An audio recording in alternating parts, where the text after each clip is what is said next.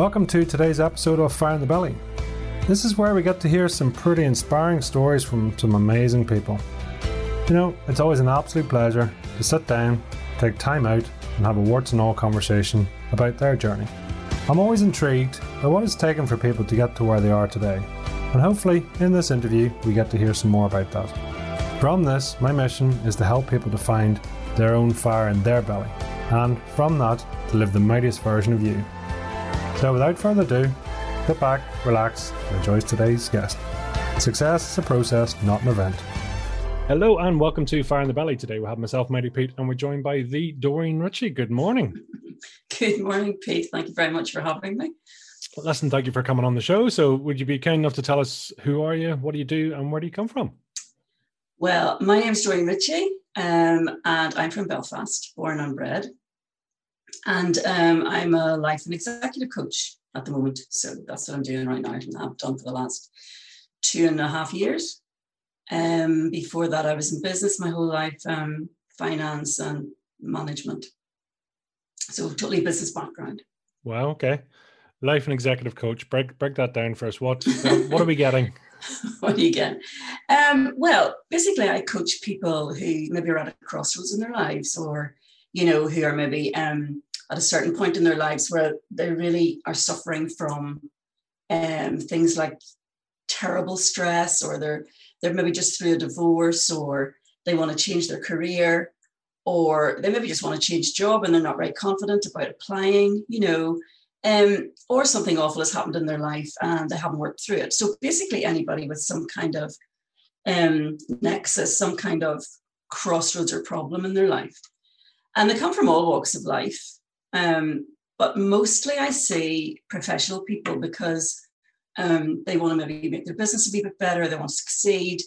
Um, and basically because that category of people seems to have a lot of pressure and a lot of tension and stress, especially you know in the present moment of time where people are getting let off and your business has totally changed. They've maybe had to, you know, point the business in a different direction or whatever, or try to think of a new business or something like that. So basically, anybody like that at all who wants to come and just talk through their options or maybe why they're in that situation in the first place, that's what I do. I also do um, workshops for um, businesses who want to maybe help their staff with stress and so on. Um, I've done talks in places like, you know, the Lisburn Enterprise Zone or Craigavon and uh, Armagh Council and places like that, where um, they're maybe gathering a group of, um, usually women actually, uh, a group of people together to talk about wellness and things like that. And then maybe have a few speakers and I'll be one of them because I talk about how to think in a different way, which, which reduces your stress. So basically, that's what I've been doing um, for the last two and a half years. As I say, before that, I was in business, and then I left my job, um, and then I didn't have anywhere else to go because I just left, and um, that's another story. And um, and then I decided, well, what can I do? I was good with people. I was good with grips because I was ahead of lots of teams and everything when I was working in business. And I was good at bringing people on and seeing solutions to problems. Um, as a coach, you don't actually tell people the solution to their problem, even though you probably can see it a lot of the time. Um, the, the beauty about being a coach is that you're actually guiding people to what their solution of the problem is.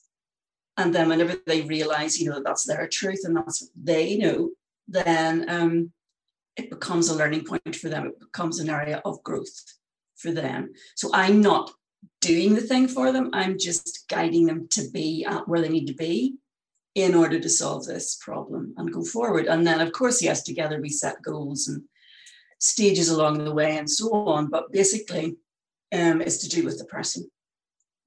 So that's where I am at the moment. I operate out of East Belfast. Actually, I operate on Zoom constantly now and have done since lockdown. So it works out very well. So, hmm. mm-hmm.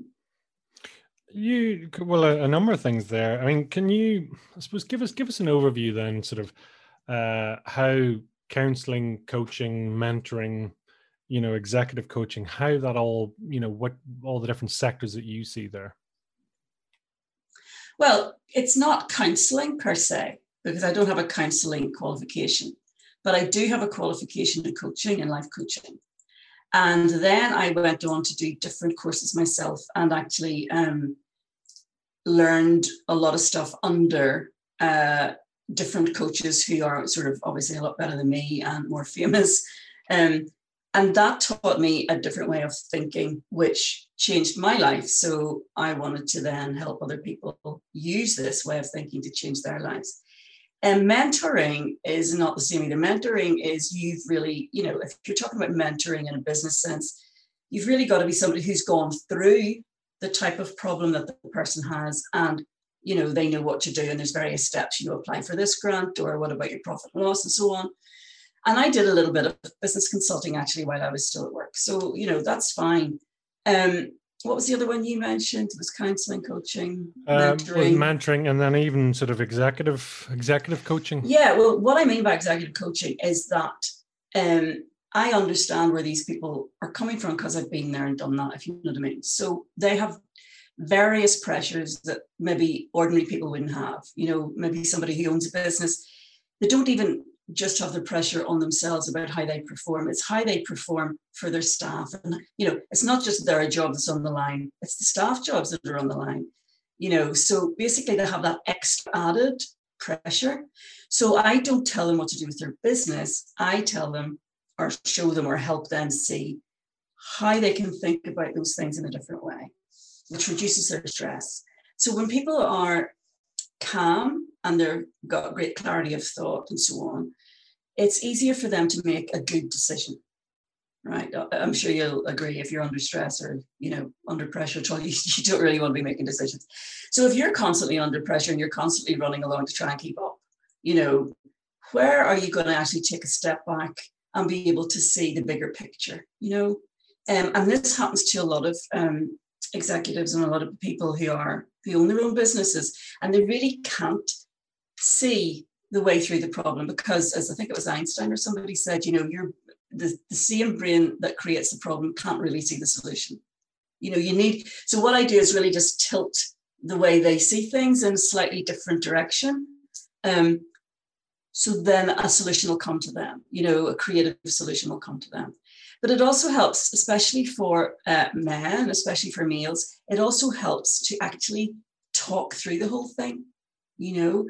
Um, so they may well not be instinctively, you know, they don't instinctively know what's wrong or anything like that. It's easier for them to actually talk through the problem in a logical sequence. And then they get insights as well. So there's two, you know, women come along with different things, and I would approach that in a different way as I would than I would if it was a man, because people approach their difficulties in a different way. So, so when I say executive coaching, it's basically um, professional people. And um, as I say, it's not that I'm coaching about the business, I'm coaching them, but then when they go into the business, they're making better decisions, taking better actions, and so on. And that's how that works. Well, thank you for explaining that. That mm. that makes sense. And and a word that's that's reoccurring there a lot for you is is the word change. Oh yes, absolutely. Well, when I was employed, um, you know, in work, I mean, for example, so I worked in, I'm an accountant, then I went into the private sector, then I went into the education sector, the voluntary sector, and finally the public sector, uh, specifically museums.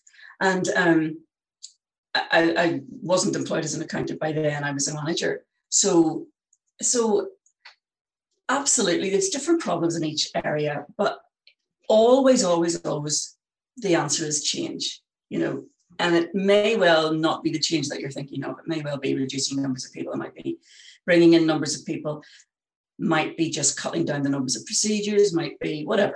So, for example, in the museums, I was the financial, um, I wrote the financial procedures, okay, for the museums. So, therefore, things that people took for granted that you had to do because we were constrained by the department and so on as to how we had to approach things because obviously we're dealing with public money and everything has to be terribly accountable well when you got down onto the ground you know you got down into the shops and the and you know the museums themselves and the cafes and things like that those those constraints those big structural things those didn't really work so you had to find a solution whereby those things were met but actually it worked for normal people doing a normal job every day. So that's basically where I, you know, I came in, I wrote the financial procedures that everybody could follow, we worked together and so on. So um, it was always about change. And if somebody found a different way, I would always say to my teams, if you can think of a different way of doing this, because, you know, I don't know if you're ever had experience of public sector and bureaucracy, but basically the bureaucracy would drown you. I mean, like literally, you could just drown in the paper of the paperless office, you know. Um, we're all supposed to have paperless offices, no way. Anyway, um, basically, if you didn't try all the time to cut down on that, it wasn't workable. So I would say to people, look, if you can think of a different way of doing this, which is better, then please let me know. And that's how we worked.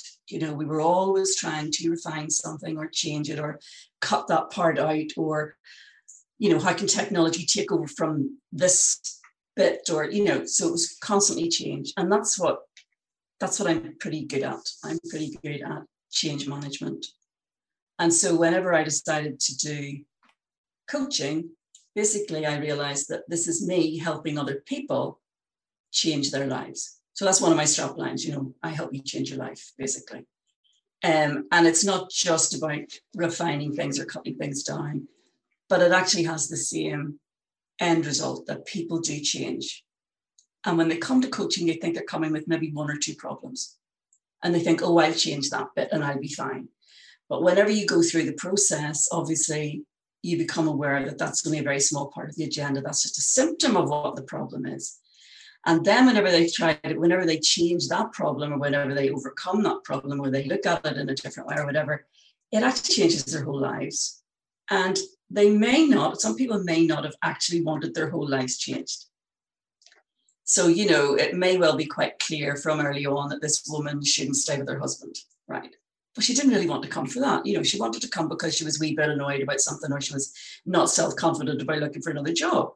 So you have to sort of say to people, look, this will actually change you. It changes how you think about things. And you may well find that other areas of your life then will be impacted and there'll be huge changes and transformations and, you know, people leaving the country and living somewhere else and getting divorced and all that. So um, it, it's very powerful you know and when you want to change you you need to you know i would just say to people just be aware that everything changes to a certain or to a greater or lesser extent but that's a brilliant thing because of course change is great change is where you're growing and you don't actually become any different or learn anything or realize anything good unless you're actually in a zone of being, you know, uncomfortable. You're outside your comfort zone. That's the only time you really, really learn when you're challenging yourself. So basically, if you want to grow as a human being, you know, not just because of A, B, C, D, or E, then I would say coaching is absolutely fantastic for you. That's that's interesting, you know, even with change that it's, you know, whether you consciously want to change, as you say, it might just be one part, but they're all integral in each other, right? So one affects the other. Um, but are, is it conditional change? I want to change the bit that I know or the bit that I'm prepared to change. Well, you know, a woman came to me once who was spending too much. So she came to me for money coaching because I do money coaching. And she came to me because she was spending too much money. And what she was doing was she was going every lunch hour and buying lots of clothes or toiletries or whatever. And uh, she felt great about that, except at the end of the month, of course, when half of them were still in the cupboard, half of them weren't unwrapped, you know and she had a big hole in her bank balance. So um, you would think then I would be sitting down with her and going through this whole money thing and budgeting and all that. And yes, that was some part of it. But actually, we really wanted to look at why she was doing that. Right. So this woman was living with her husband, sorry, her partner, but like a husband for years and years and years. One daughter who had gone to um, college by this stage. And um, she was a very senior civil servant, but she didn't speak up in meetings. She didn't put forward her expertise in the meeting. She was sort of looked over, if you know what I mean. Um, at home, her husband didn't work, her partner didn't work, so she paid all the bills. The mortgage was in her name, um, etc., etc., etc. So she went out and she spent all this money on clothes, and that's all she wanted fixed. But at the end of the day, of course, that isn't the problem. You know, she was buying things to help fill this void that was actually in her. And this void was a lack of love and care and so on. Now, ostensibly from her husband or partner, but also um, from herself. She didn't value herself. She didn't rate herself as being good at anything, even though she had the job and all to show she was good, technically on paper, but she couldn't even bring that out. Now, at the end of the day, this woman um, separated from her partner very amicably, sold her house, bought a beautiful apartment somewhere, and went off to China for a month's holiday at the end of it, you know. Um, got a really good result in her work, was able to speak up, um, got different projects to do. People started respecting her. Um, all because, you know, she started to realize the value of herself and, and who she was and everything and what she brought to the table. And she started to have self confidence in herself. Oh, and by the way, she stopped buying things at lunchtime, just as a by the way, you know, so what I mean is that you know you can think that you have this problem, and people people think this is what is wrong, but actually what I teach is that whenever you start to think about, okay, so what is that showing you and everything else, obviously, and, and counselors do this too, of course, that's actually just a symptom of what the real problem is. So we need to get to the bottom of that problem. We need to see, well, why are you telling yourself this story that you're no good at things? You know, why are you telling yourself the story that you're not worthy of love or that you know what is what's what's that about you know so basically you know that's what i'm saying people come with one thing and then suddenly they transform their lives completely without really knowing it without intending it you know how often do you find that i mean uh, you know causes are dressed up as as symptoms most of the time that's what it is you know somebody came to me about money again another time, and um, she didn't even know how many credit cards they had, apparently. And at the end of the day, um, it was because she was running away from responsibilities in her home because she wasn't getting support and she was afraid to ask for it. And it turned out, you know, that her parents had behaved exactly the same way. And, you know, it, it all, you know, most of it goes back to your childhood because that's where we're programmed. And most of it goes back to your parents, but it could be siblings or it could be uh, close relatives or it could be some traumatic events that happened to you or it could be teachers, you know, anything. But most of it comes from a story you tell yourself about your life or about who you are or what you're worth. So that's what you keep telling yourself. You don't know that you're telling yourself that, it's subconscious. But it sort of colors everything that you do and everything that you look at and they're called limiting beliefs. So that's basically we all walk about with all these limiting beliefs and, and try to make the best of things. Um, but we're 90% habitual people, and our thoughts are 90% habitual, and our actions are. So basically, unless you're aware that that's the case, you're not going to change it because it's a habit and you react exactly the same way to the same things every time and you go the same route to work and you know, you could be halfway down the road on autopilot and you suddenly waking up and think, oh, how did I do that five miles there? I wasn't even thinking. And that's why, because you're basically on autopilot, but you're on autopilot a lot of your life, you know, during the day and with people and same types of people. You react the same way to the same types of people and so on. We're creatures of habit, really. Do, do we do we i mean and because I'm, I'm interested in because you bring in the change aspect i mean are we seeking familiarity or are we seeking um, you know, that, that sort of pre-gone conclusions? Are we seeking confirmation? Well, a lot of that is subconscious, of course, but what you are doing is you're seeking to stay in your comfort zone and you feel safe when you know what the outcome is. And whether that outcome is good or bad, by the way, you know, like if people are, you, you might say, well, you know, uh, domestic abuse, why do women stay in that situation? You know, they know it's wrong and, and um, they're being um, abused and so on.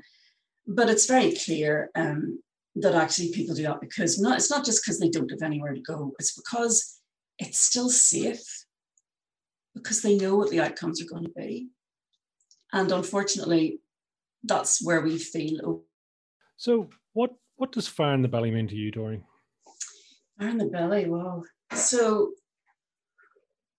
what I say is what makes your heart sing so what makes my heart sing is you know, I got out of a lot of stuff. I got myself right. I changed my life. And if I can do it, you can do it, anybody can do it with help, right?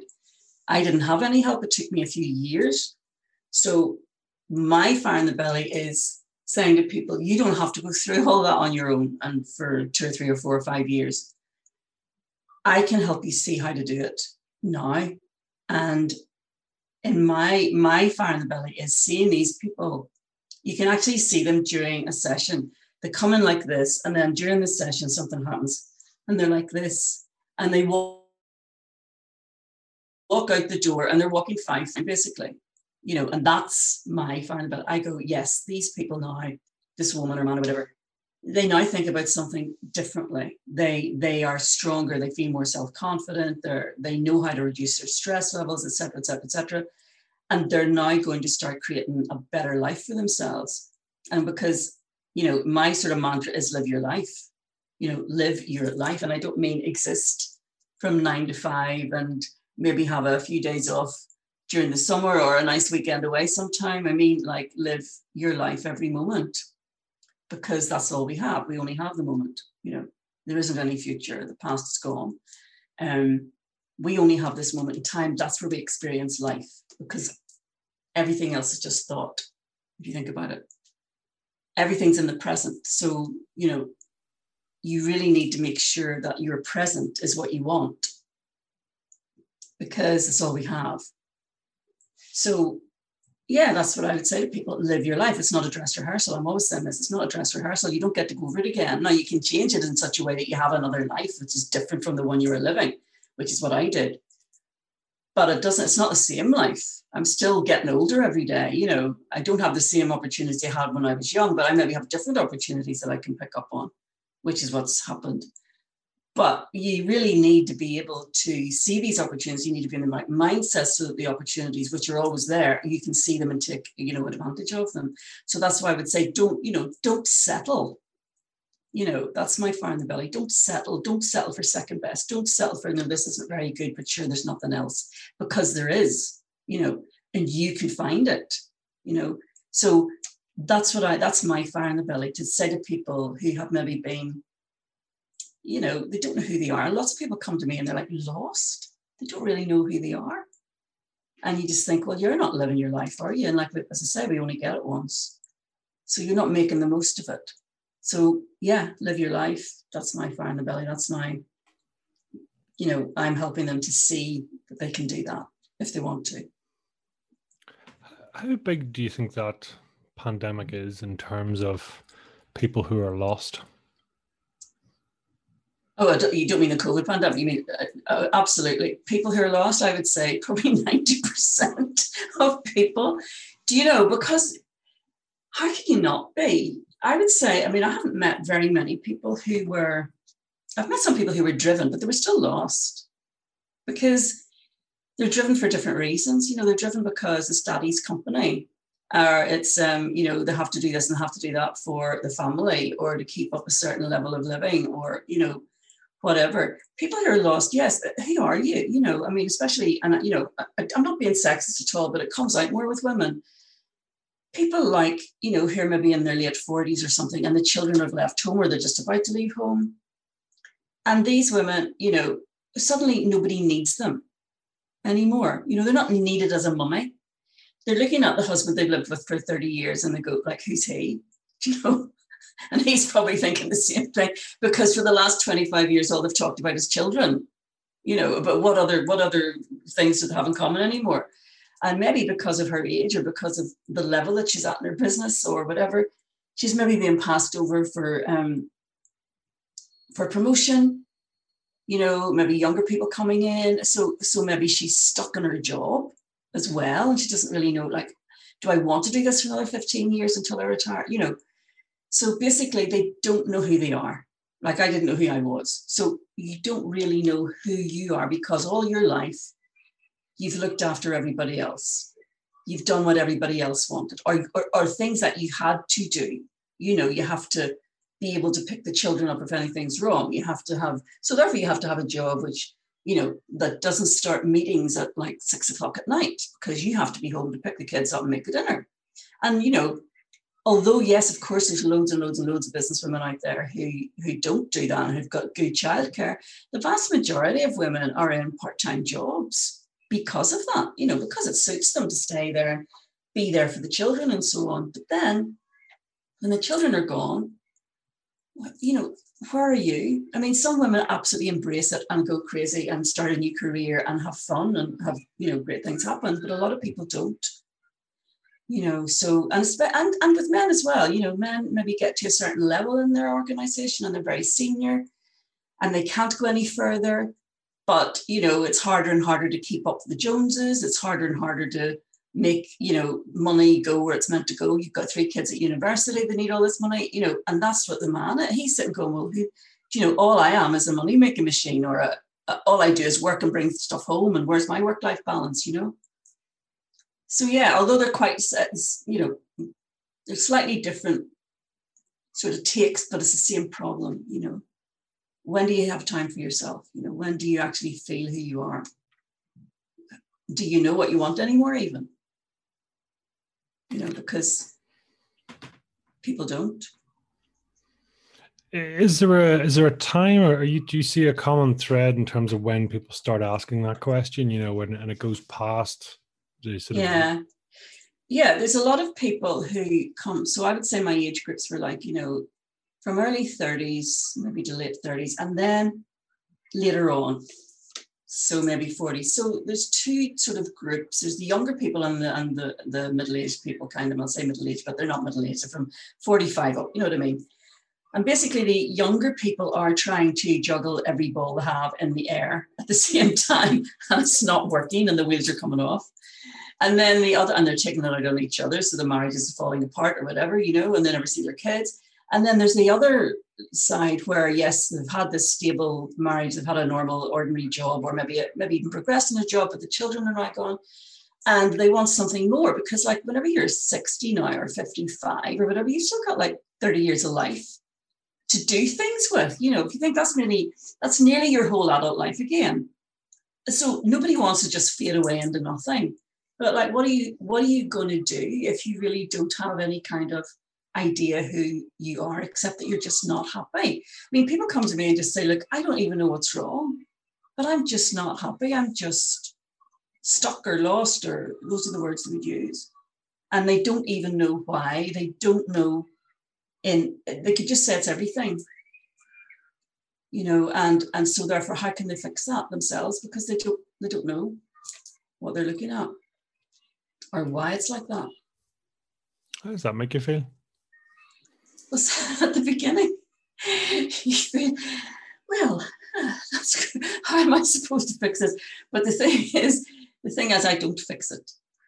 It's not that I fix it. It's that I allow them to feel that that they can fix it. That actually the answers are within themselves, because everybody, I believe, inside themselves you know they have an they have innate wisdom and resilience and courage and strength. And everybody has this. Now we don't a lot of people don't recognize that they have it until maybe they're in like dire straits you know and then they realize they do have resilience because something terrible happens to them.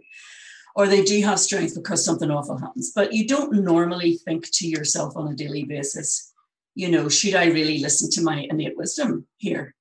You know and a lot of people say well, you know, my gut feeling was I should do this, but sure, you can't be going with your gut feeling. And I'm going, no, actually, that's that's what's telling you this is wrong for you, or you know, don't go there, or you know, that person shouldn't be in your life, or whatever. That's your inner wisdom saying to you, could you just calm down a bit? Can you just get in touch a wee minute and just see what you really want? Can you think it through? And I think that's what, because we're all so busy living in the past or the future, we don't take time to live in the present. And of course, that's where your life experience is in the present. And that's where you would have, you know, you would be able to calm down. That's where creativity would come to you in the present. So, of course, you can't be creative about things if you're never there. You know, if you're always up in your mind, you know, thinking about things that happened in the past and what's going to happen tomorrow and worry, worry, worry, worry. So when you don't calm down and you don't sit still, you won't find that out. But if people did that more often, they would be able to maybe think more about what would be good for them in their lives and maybe think more about their own um, attributes and their own capacities for, you know, love and compassion and strength and creativity and everything else. And that would make them feel better about themselves and give them more self-confidence and so on. So, so all I'm trying to do, I don't need to fix their problems. What I show them is a different way of looking at that so that they are able to see the way through it. That's all. No, a lot of sense there, and, and thank you for sharing that. Talk to us then about your journey. My journey? Well, well, I was married with had three sons, and went to university, had three sons, got a job as an accountant, then went into management, um, went through all the different sectors and so on and so forth, learned a lot of stuff um, ended up in the public sector in the museums um, for 11 years. Um, separated from my husband. Um, but before that, I had an accident. And this is what really set me off on this journey. So, if I can tell you about the accident, I had a really bad car accident uh, on the M3 just before Christmas I think it was 2010. Um, and I didn't get hurt. All that was all that was wrong with me was very bad whiplash. So I was off work for weeks because it was really, really bad. But actually, I should have been dead because um, this huge lorry hit me and you know spun me around in front of it, bounced off the front of it again, bounced off the barrier. And as I was going to the barrier, I actually remember thinking, you know, I'm going to go through the barrier and then and then it's right down. You know, it's we're up the M3 and all crossover. And I thought, this is me down into the water and I'm going to die. Shoot, am I going to die with the, and this is within the space of like two seconds, you know? So I bounced off the because I didn't realize you bounce off barriers, if you know what I mean. So bounced off the barrier back into the lorry and then off the barrier again. And then I was left facing the oncoming traffic in the fast lane with the traffic coming at me, you know. And this guy actually was able to stop with about, I don't know, six inches to spare. So all this time I'm thinking, I'm going to die now. No, I'm going to die now. No, I'm going to die now. You know, and then I didn't die. And then I was sort of sitting in the car, which was a wreck. And um, and all this traffic. And I was thinking, oh my goodness, there must be, because it was rush hour, I thought there must be, you know, queued right back to Lisburn. This is awful. Everybody's going everybody's going to be cursing me anyway. I was in tears because the car was wrecked. But this policeman came along anyway. He was quite quickly there, and then they had the ambulance, and then I was boarded off, you know, the ambulance and so on. But the policeman said to me, My God, he said, somebody must have been looking out for you this morning because you should be dead. Because this was this huge lorry that did recovered metal and everything going down to Queen's Island, you know, it's a massive thing. And I said, Look, I don't believe in anything like that. So, you know, nobody was sitting up there at all. There's no reason why I was spared, blah, blah, blah. And he said, Well, look, love, he says, maybe you were just scared to live your life. And here's me, yeah, maybe I was, right? Fine, you know, get me out of here. So really, all I was thinking of was my car. Anyway, the upshot of it was um, I was lying in hospital about to go for x-rays and things like that. And it just came back to me, maybe the purpose was for you to live your life.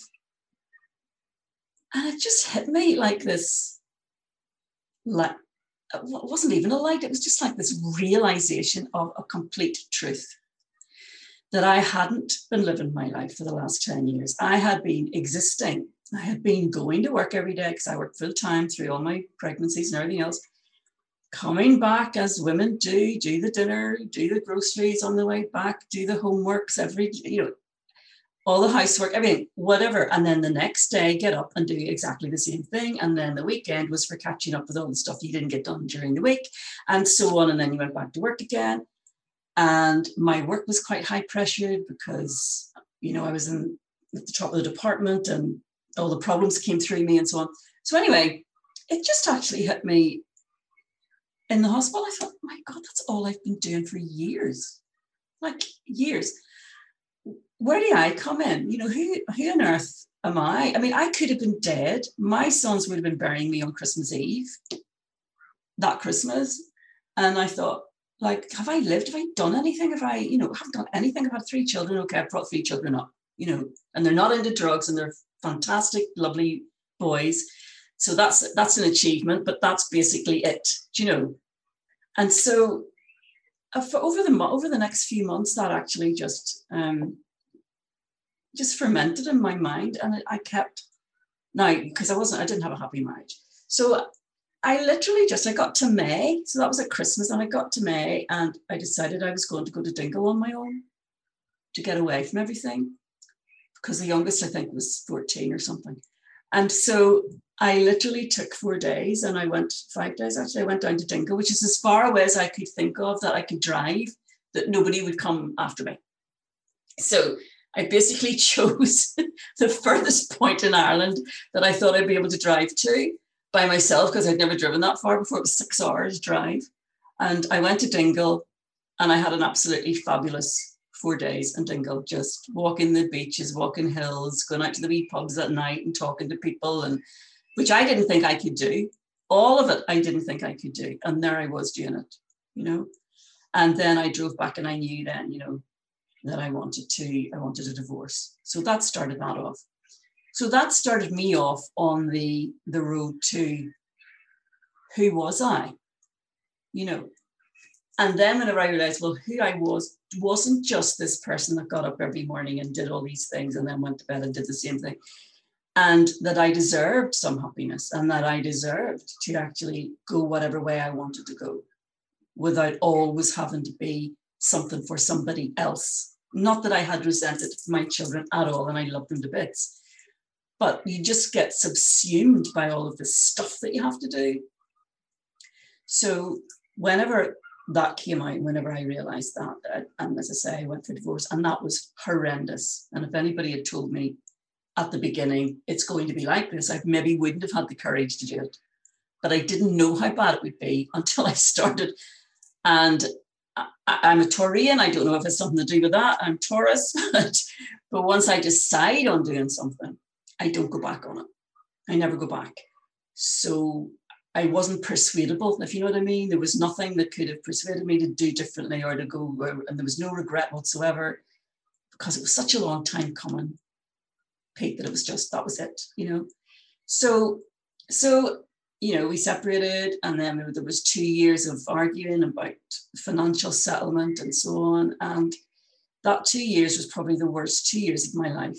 It was just awful, apart from the fact that I was on my own, which was great. That part of it was great, you know, with my youngest son because he was still living with. But anyway, after that two years, I decided then I was, I actually chose, I made the decision that now I was going to get out of this and I was going to live.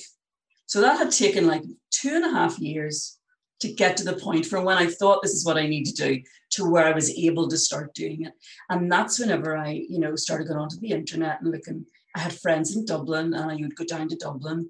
I had friends on the internet who were from Dublin, but I'd never met. And um, so then I decided I'd meet up with them because I'm going to be able to go away for the weekend and I'm going to be able to do this and do this. And that opened up this whole new thing of I could just pop over to London and see a play if I want, you know, because this these friends that I had in Dublin were um, in the theatre and so on.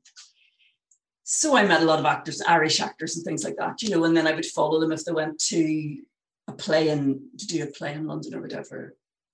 And sort of, I sort of got into that scene kind of thing, and um, that was fantastic, just meeting people. And I remember somebody said to me once, but yes, but why do you, you know, why do you up and down to Dublin all the time? I said, it's connection. I just want to connect with people because all my life, well, all my adult life from I was married, it was like the only people you connected with were your family and your in-laws, and that's it. You know, you maybe had a couple of friends which sort of fell by the wayside because they weren't encouraged, shall we say. Um, so that was it. You maybe had colleagues at work so I wanted to connect with all sorts of people from all sorts of different lives and so on. And one person that I did connect with, and he, he was a great friend of mine, he came from Limerick, but he was living in Rome. So he did coding. And so he was able to work anywhere in the world as long as he had the internet and so on. And so what he did was he went around Europe to all the um, capital cities and he stayed a couple of months in each capital city in a beautiful apartment because he had lots of money. And he would code away and he was still working for this Dublin firm. But this, in fact, I think he's still doing it. Um, but I think he has stayed in Rome for the last number of years. But anyway, so he started saying to me, you know, what about your, you know, do you meditate and all? He was really into personal development. I couldn't believe this. You know, I didn't realize that people meditated every day and, you know, there were all these things you could do to try and help yourself and so on. So he put me down that road. He put me on that road um, to meet other people, to go to um, different classes and things that there were in Belfast at the time. He knew more about it than I did. You know, that you could go to lectures and they would tell you this and they would have the different people talking and so on. Um, and he got me on to, you know, Eckhart Tolle and people like that. So, and he invited me to Rome. I went to Rome and totally fell in love with Italy. Absolutely fell in love with Rome anyway. And so then the next year I took my son my son, he was 15 at the time, and he said he would come with me to Italy. And we went to uh, Tuscany and we went to Florence and so on, and all around Tuscany. And I then totally fell in love with Florence.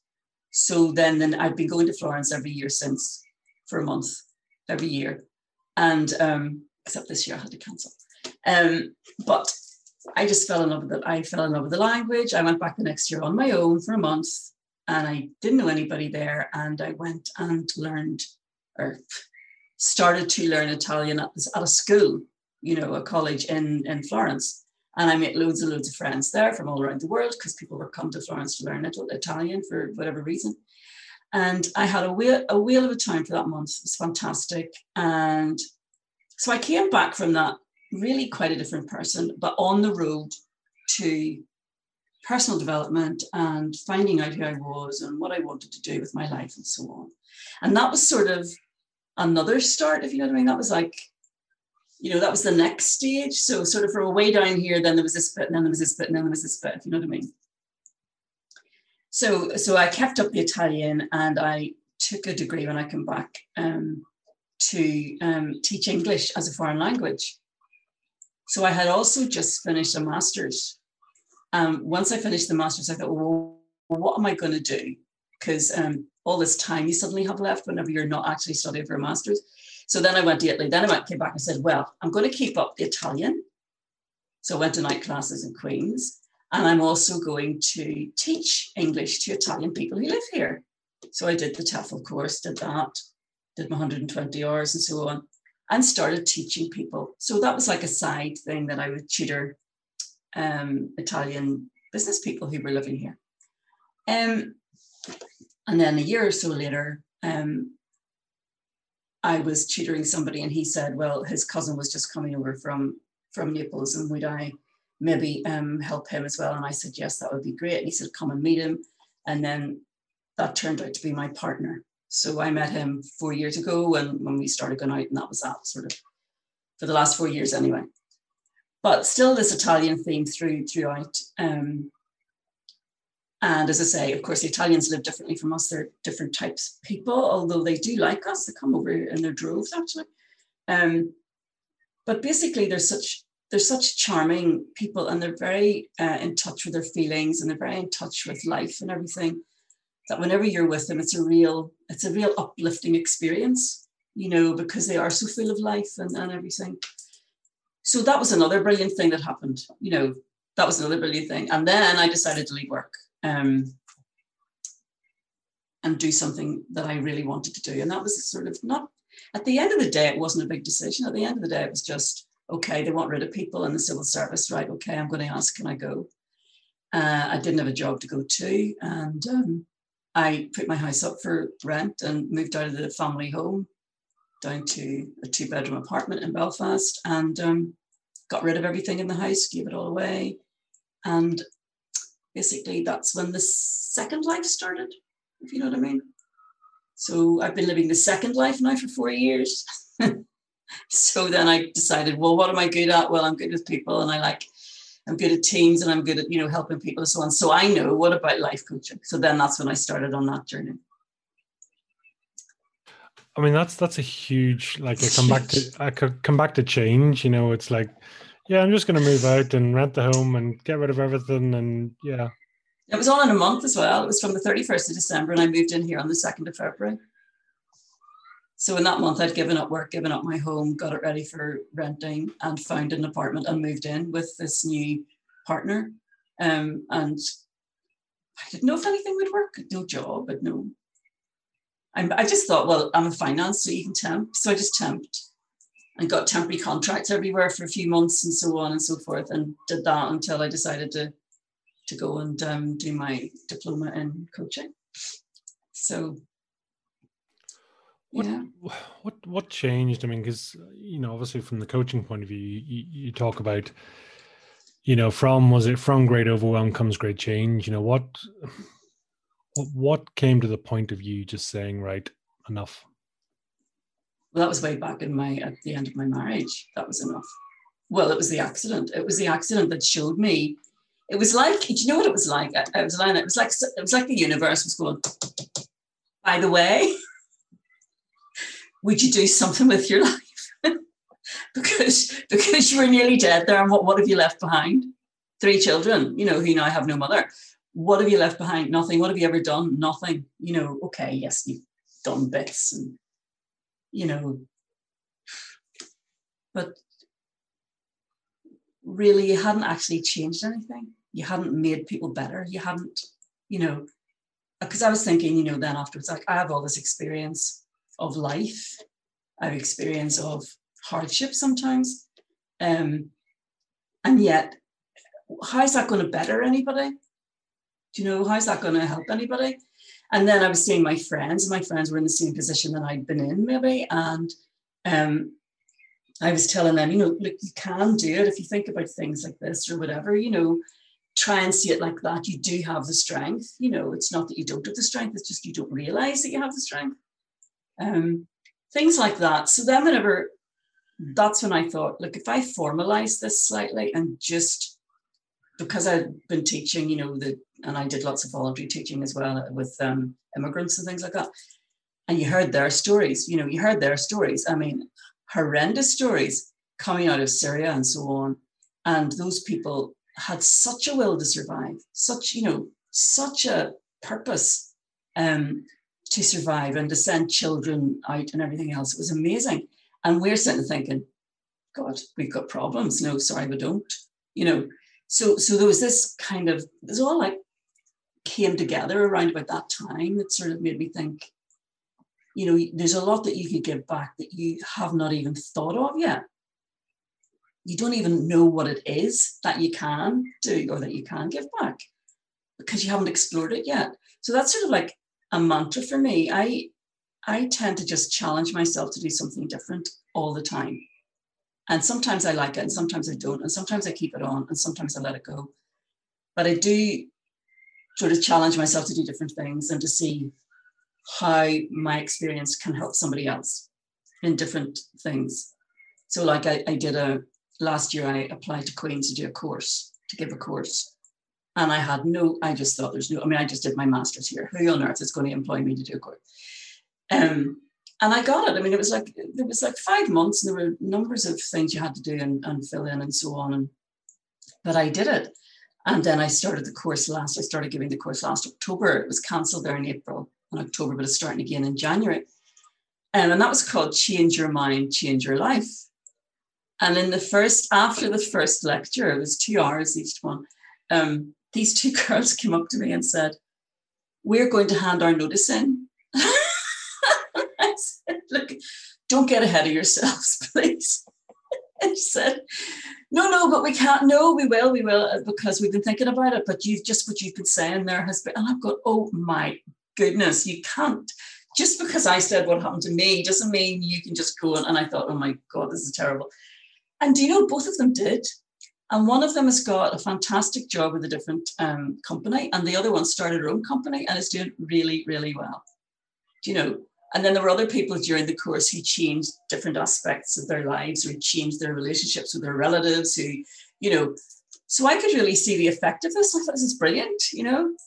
And then somebody asked me to uh, write a book well, co co-author a book on um, on things. So that's it there. That was me, one chapter. But at the same time, it was like, hey, that's a different thing to do. You know, actually write something in a book. So now I'm a, a, a registered author or whatever with Amazon. Isn't that brilliant?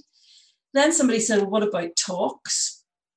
And I thought, yeah, I'd actually like to go into companies and, you know, help that way because having worked in business my whole life, you know, I know what the staff sometimes have to put up with in the way of stress and so on and so forth. And um, so I did that for a while. In fact, it was going very well until COVID. Um, and then COVID sort of put a kibosh on that. Um, but I hope that'll pick up again. Um, so, so standing up in front of people at Queen's to give a lecture for the first time, it was like, why, who am I? You know, what is this? Are you stupid? How, you can't do this, right? This was like the last four words that I said to myself, and I thought, no. And I got up, and two minutes later, I just thought, I absolutely love this. I love this you know, and it was like this whole new thing that I could do that I didn't know I could do five minutes ago. But but I still I didn't know that I could do it, but I still applied to do it. I still wrote the course. I still, you know, and each time I was writing and each lecture I wrote, I thought, look, this is really stupid because you won't be able to do this. But even though I didn't know that I could do it, I still challenged myself to do all the prep for it. And it wasn't until I actually got up in front of the class and and started lecturing that I realized I could do it and I actually liked it. And the same with the talks. You know, up until like five minutes before, I'm okay. Then five minutes before I think, I can't do this. Who's going to listen to me? This is going to go down like a lead balloon. And then everybody likes it. And you think, hey, I can do this. I like this. You know? And then it comes across, of course, whenever you, you're enjoying doing something, it comes across. So the message comes across. So I think if you, you know, we have long lives, really. You know, there's so much that you could do that you're not challenging yourself to do. There's so many, everybody has so many things that they could be doing for themselves or doing for other people or just aspects of who they are that they could bring out.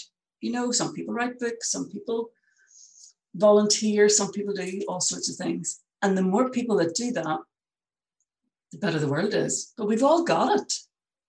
You know, there isn't one person, there's not one person, I believe, who doesn't have some sort of talent that's hidden or some sort of thing that they could do to give other people. I, I, I think everybody has something.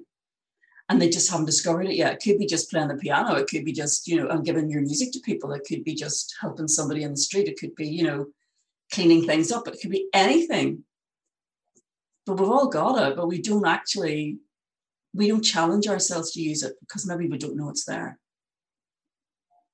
So, well, is, is it a case of not knowing it's there, or, or is it some other reason that it's it doesn't come out? Well, I didn't know I could do any of this till I started doing it. I knew I was intelligent because I had degrees. I knew I could do a good job at work, but anything else was just not there. I'm not a creative person. You know, I didn't think I was a creative person.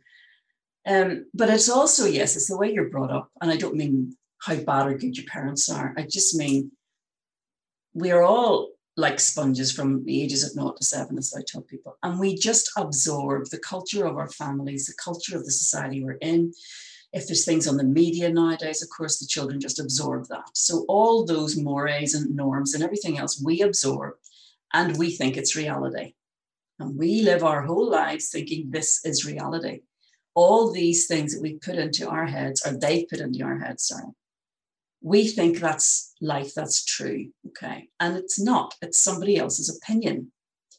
So then whenever you get to your, you know, 20s or something and you believe A, B, C, D, and E, and you keep on as if you're not good at this, or you weren't you weren't really cut out for that, or well, this doesn't matter if you did that. You know, whatever you're, especially with money, you know, you have to work really long hours to get money, or you know, money is the root of all evil, whatever. Whatever you were taught at the dinner table, basically, if you even have a dinner table now, you know, that's what you believe is real. And the meanings that you put on things, you know, people will look at different people on TV and you'll hear mom and dad saying, oh, well, look at him, he's asked such and such, right? Or your favorite aunt will tell you not to go near this type of person because there are such, whatever. This is what young children believe to be fact. They don't question it because they can't, their brain hasn't developed that far yet. So then you go through a bit of a rebellious period in your teenage years where you do actually question everything that was taught to you. But if you don't find another way of thinking, it comes back again. It's just a little bit of a rebellion, right? But then if you do, if you become more aware of yourself and you become more interested maybe in personal development, then you can start to become aware of actually everything that isn't happening to me at this moment in time is a thought. It's just a thought, it's just a memory, or it's a worry about tomorrow, but it's a story that I'm making up. It's what I've been told. I've been told 27 million times whenever I was young, you know, that I wasn't any good at sport because my elder brother was brilliant at sport, right? So I grew up my whole life thinking, I'm good at sport. I can't do any sport. I hate sport. I don't like gym. I don't play hockey, blah, blah, blah. It turns out in my 20s, I realized I was actually very good at swimming. So I loved swimming. But you know what I mean? Like you, you just think to yourself, you believe what you're told when you're young and you don't question it. Well, that was another great episode of Fire in the Belly. You know, this really wouldn't be possible without our great guests taking the time to share their personal journeys. And boy oh boy, sometimes it is personal. It's an absolute pleasure to have that and then to hear the journeys that the people have been on. We've loads more episodes coming up soon, and it's always a pleasure to have guests on. If you do happen to know anyone with true fire in their belly, please reach out to us so we can share their journey, lessons, and successes. So, all that's left to say is have a great day, live with fire in your belly, and be the mightiest version of you.